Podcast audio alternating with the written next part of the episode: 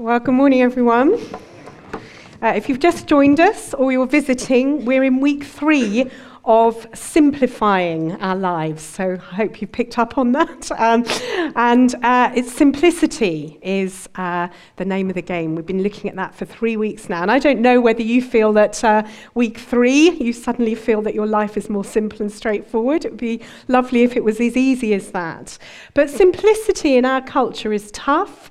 It's countercultural and it's difficult for us. How do we really live for what matters in life? And this psalm that Andy has just read for us, this beautiful psalm, is a psalm that from start to finish, it's known as one of the everlasting psalms, in that from start to finish, it talks about the everlasting love and power of God.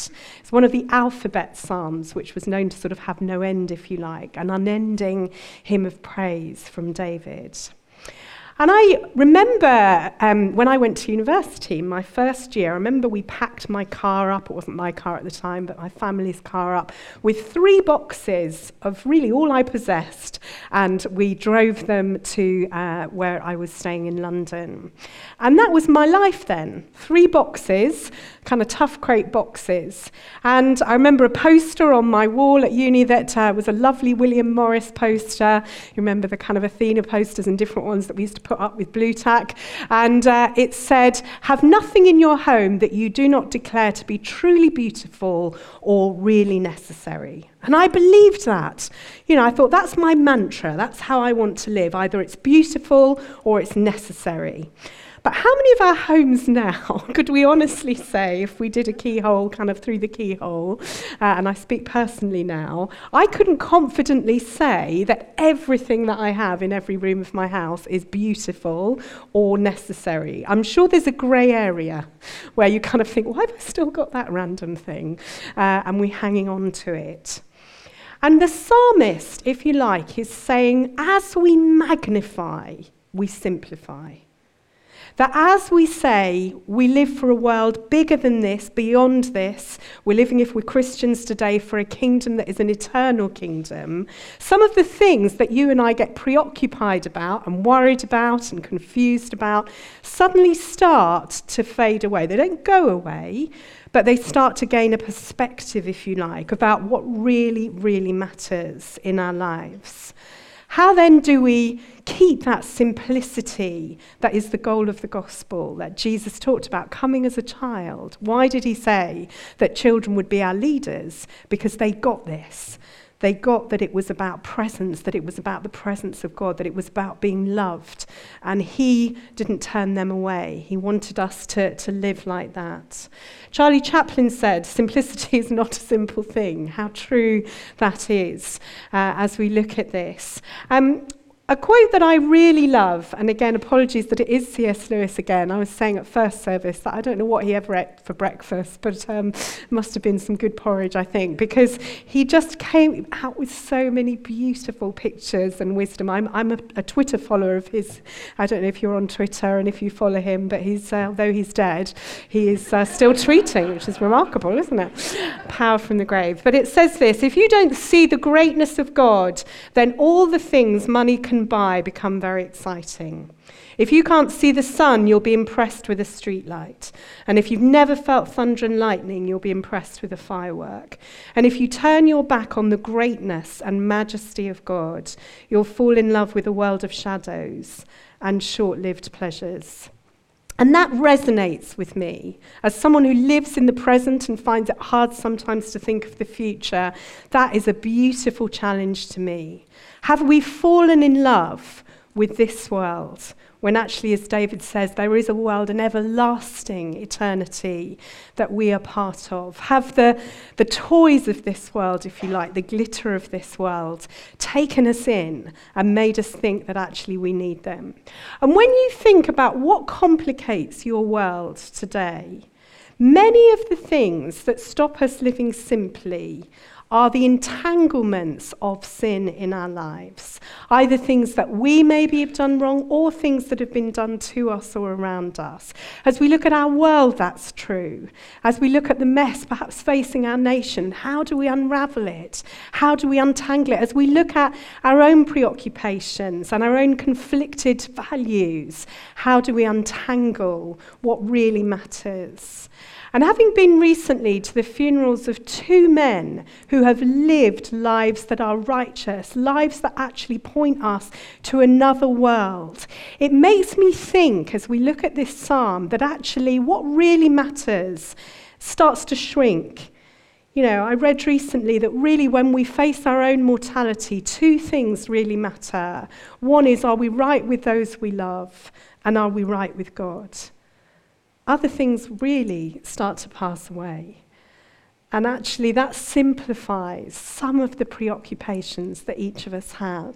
So, I'm going to go through a few of the verses in the latter part of the psalm, looking at the greatness of God through four of the names of God. Names of God, there are many of them in the Bible, many of them in the Old Testament that lead, if you like, to the New Testament, Emmanuel, God with us, one of the names that is Jesus' name. But the Hebrew names of God, that actually, as David declares the greatness of God, he's calling on the first is El Olam, eternal God. Your kingdom is an everlasting kingdom. That reminder that actually God's kingdom is outside of time. The Bible says a thousand years are like a day. And as this alphabetic psalm goes through, there is that sense of transience of our lives, but the permanency of the gospel. Um, this name was given, incidentally, when Abraham planted a tree. He planted a tree in a place that was called El Olam, and it was a tree that had 500,000 seeds per plant a tree that was placed in the place of eternal God. It was uh, planted, it was a tamarisk tree in Beersheba and a long lasting tree. In other words, a tree that had so many seeds in each plant that the legacy of that tree was an everlasting one. Hence the name El Olam, eternal God. Your kingdom is an eternal one. And one of my failings, I know, can be to overcommit, to think that my diary, if you like, has got to govern me. You know, do you control your diary or does it control you? Someone once said to me, and how true that is. And I know God's been good to me because I know there are times when I have overcommitted and I have literally, maybe not physically, but metaphorically, held my diary out to God and said, please reorder this for me. I've got it wrong. And actually, if God's timing is what we're actually in tune with, He can do that. He can help us, even as we worship Him, to think, do I really need to be preoccupied with that particular thing? And help us to lay it down. The Bible, in another psalm uh, in the Old Testament, says, Teach me to number my days aright, that I might gain a heart of wisdom the reordering of our diaries. The second name that comes in verse 15 and again, really in 16, is a name that will be familiar to many of you uh, Jehovah Jireh. Uh, the one that provides or the one that sees ahead. That's the actual breakdown of the name. And in this verse, David says, The eyes of all look to you, and you give them their food at the proper time. In other words, David's saying, I can trust you to see ahead of where I can see. I can trust that your vision goes ahead of me. And uh, if you know the story, this comes again from Abraham, where Abraham was called to take his son Isaac as a sacrifice up the mountain. One of the most astonishing uh, accounts, I think, in the Old Testament.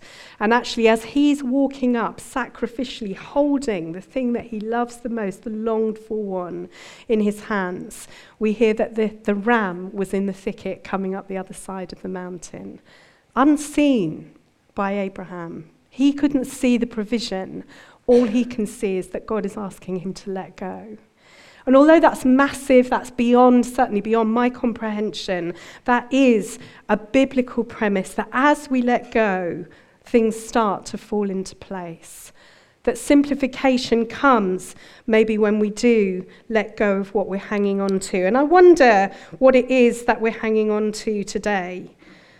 Kierkegaard, in one of his um, brilliant essays, says to let go is to lose your foothold temporarily, to not let go is to lose your foothold forever. I'll read that again. To let go is to lose your foothold temporarily, to not let go is to lose your foothold forever. In other words, sometimes the things that we're clinging to that are not doing us any good can actually be our destruction rather than our friend. And actually, we can surrender them as Abraham does there. The eyes of all look to you, and you give them their food at the proper time. Now, it'd be easy to get a bit enchanted by that verse and think that we've got some sort of fairy godmother who's going to answer all our prayers this Christmas with a big ribbon. And it, it would be easy to misinterpret that verse, wouldn't it? Maybe it's one of the verses that makes us think about prosperity, but we know that some of the most contented people are actually some of the people who have very little in life. Those of us who've travelled and, and hearing from the Wilsons today, we know that actually sometimes simplification comes when everything else is stripped away. So, if God is provider, then we need to align our needs way more to what really is at the heart of what we need. That the things that perhaps we cry out for are not always the things that do us the most good. But He will provide for us. Uh, he is never found wanting in our lives. And uh, certainly, I know for me, many, many times, undeservedly sometimes, He has provided for me incredible ways. The third name that we look at in the psalm, um, I pronounce it Sid, Sidquenu. Um, sometimes you can spell it with QU as well. Is that David talks about you are righteous, God. You are trustworthy. I can trust you. That some of the chaos and the whirling around that each of us have can be trusted. That God's righteousness covers, if you like, our own failings. And many of the sins, many of the things that you and I get wrong, are what tangle us up. But actually, at this time, as we look at Advent, as we start to look towards Jesus, we know that He has given us the righteousness of Jesus. That we start every day afresh if we call on His name, if we ask for forgiveness, and I need reminding of that, and I'm sure many of you today will need reminding of that. That whatever you've done, maybe in a, in a secret place, maybe in a way you perhaps feel even you've let God down, His love for us was so great and is so great that he sent his son Jesus. David is pointing, if you like, to the righteousness that will come through the person of Jesus, that there is nothing that we have done that his love isn't deeper still. And we're reliant on that. We were talking in our community group on Thursday about why is it that children get the simplicity of the kingdom perhaps more than we do. And uh, somebody there, I think it was Nick, said actually the great thing with children is that actually today is all there is. You know, they've forgotten yesterday and they're not thinking about tomorrow. They just want to know what they're supposed to be doing today. And we lose sight of that, don't we, as we overcomplicate. But there's something about the forgiveness and grace and mercy of Jesus Christ that says this is a new day. And if that's for you today, it is a new day. The old is gone. And as Corrie ten Boom said, his, our sins are under the sea, no fishing. Uh, they're under the sea and no fishing, and how true that is. And then the final uh, declaration at the end of the psalm is the Lord is near, He is close, He is there. El Shammah, which means the closeness of God. And the closest thing to the New Testament where we see Jesus, Emmanuel. And where the presence of God is, Spurgeon says, wherever it can be said of a community that the Lord is there, there will be a fostering of unity. And I am jealous for that for this church. That actually, because God's presence is with us, we are united. We may not agree on everything, but actually, the call is to be united, to love one another, to excel in loving one another. Where He is, unity dwells. And I think some of that is aligning ourselves to what really matters in our lives. One of the reasons that we have a vision statement for this church is because we don't want to get involved in doing too many different things, because there are lots of brilliant churches in Birmingham. And we've recently shared with you that we feel called to reflect and transform Birmingham because people belong to thriving communities where they're getting to know Jesus. And actually, that becomes a filter where we can simplify. Because there is a statement there, it's not the whole of the vision, but it's a statement where you can filter through does this, do that. And the same for your life and my life. We have a purpose. If you look at the person to the left of you and the right of you, you have a purpose uniquely to you that they can't fulfill, not even close. You have a unique fingerprint. As some of you know, I uh, nearly got thrown out of prison once for sharing that. But uh, nevertheless, it's true that our DNA is so unique that we have an imprint that we can make on the world. And actually, sometimes, maybe the challenge for our New Year's, I try and do this, and Andy challenged us, I think, a couple of weeks ago about what the word might be that you're meditating on. You know, what might be the rule of life that you and I have that we say, that's what I'm about. I'm here for that. I'm here for that. Or I dedicate this year, simplifying by saying that's the call on my life this year. Uh, I was once at one of these uh, slightly bonkers prophetic conferences in some ways, where you're supposed to walk up to someone and kind of prophesy over them. And I, I found it incredibly difficult and didn't quite know what to do. And a man walked up to me and he just went extravagant. And I immediately started to spiral and think, oh no, he thinks I'm an overspender or that I'm wearing something too posh and thinking, oh no. And then he paused and he said, extravagant love. That is your calling. Extravagant love. And he didn't know me from Adam, but I've never forgotten it. And the same week, I had a card uh, that was actually about excelling in love and keeping going in that. And that will be different for all of us. In some ways, it will be expressed differently in all of us. But it's good to have just a phrase or something that you can go back to that you think, am, am I doing that? Am I living that out? And how do we do that as we come back to the end of the psalm?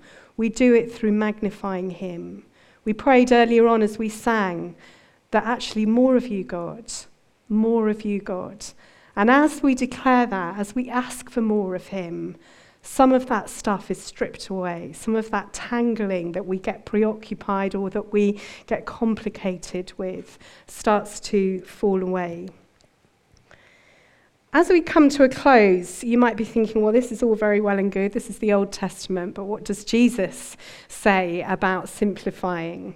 And uh, a passage that we often come back to as a church, that we're often quite challenged by, is the passage where Jesus encounters the two sisters, Mary and Martha. And you know, we, if you know the story, Martha is rushing around when Jesus is there. She's doing many things. She's very servant hearted, very domesticated. And Mary is just sitting at the feet of Jesus. And understandably, I've got quite a lot of sympathy with Martha sometimes. You know, she says, You know, Lord, do you not care that my sister has left me to serve on my own? Um, and he says this Martha, you are worried and troubled about many things, but one thing is needed. Mary has chosen that good part which will not be taken from her the presence of Jesus, sitting at the feet of Jesus. And as we worship, whether it's when you're running, when you're on your way to work, whether you're dropping children at the school gate, uh, whether it's first thing in the morning, it is a brilliant discipline, a brilliant way of simplifying to worship the living God first. And suddenly the rest of your day starts to fall into place a little bit more. I don't know about you, but I love a list. And one of my ways of uh, ordering my life is to pray, to journal, and to write a list um, of that day. And sometimes when you do that, you think, actually, does that really need to be there? That it's a way of ordering our lives around the principles of what God has called each of us to. And I wonder as we close, whether you hear Jesus saying your name there. You're worried and troubled about many things, but what is needed, the good part, is sitting at the feet of Jesus, understanding his love for us, his closeness to us, his provision for us, his forgiveness of us. And suddenly, those things start to fall into place. Jesus said that we were to love our God with all our heart and to love our neighbour as ourselves. If we haven't got a vision statement, then maybe that's it. That actually, as we run our lives through that, we come to the words of Jesus that are life to us, that are those words of eternal life. I'm going to close just with a story from a book. Um, that is uh, very precious uh, to me. Uh, Jerry Sittser, as some of you know, wrote a book uh, many years ago uh, about his grief, the multiple grief that he experienced when he lost uh, three of his family. And he wrote a book called A Grace Disguised. And then 15 years later, he's written another book, which is called A Grace Revealed, about redemption, about how life can be good again but different again and how actually through deep pain his life has been reordered and redeemed. And he talks about um, a picture that he and his kids had from a National Geographic calendar. I don't know if any of you know those, that they have some beautiful photographs in them. And it was a picture of a scene in California uh, that his boys loved, and they said, Can we just keep it on September? Because it's so beautiful. And it was a beach scene with a waterfall cascading down the cliffs, and they loved it so much they just didn't change from September. And then two years later, they were out walking in California, and his youngest son shouts out, I found it! I found it, I found it. And they all go running, and there this lad is standing right in the middle of the photograph. He can actually sense the spray, he can feel the sand under his toes. He's in the picture, the very picture that they've had on their wall for those years. And he says that to him is almost how we hold up heaven. That at the moment we see that photograph on the fridge, that National Geographic picture, we know it's good, we know it's beautiful, we know it's beyond anything, but we, we don't fully yet understand it. But one day we will. One day we will actually be in it and inhabit all that the kingdom is, the eternal kingdom that David knew. David knew that he'd got things wrong in his life, he knew that he'd messed up, but he also knew the eternal, relentless love and forgiveness of God.